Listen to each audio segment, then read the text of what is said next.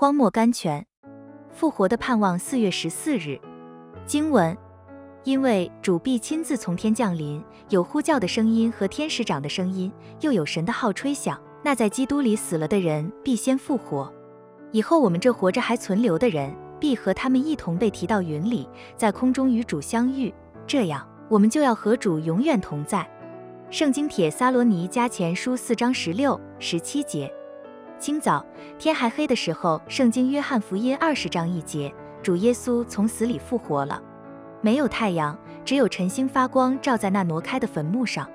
黑夜还没有退去，耶路撒冷的市民还没有睡醒。他起来了，并不惊醒沉睡的人们。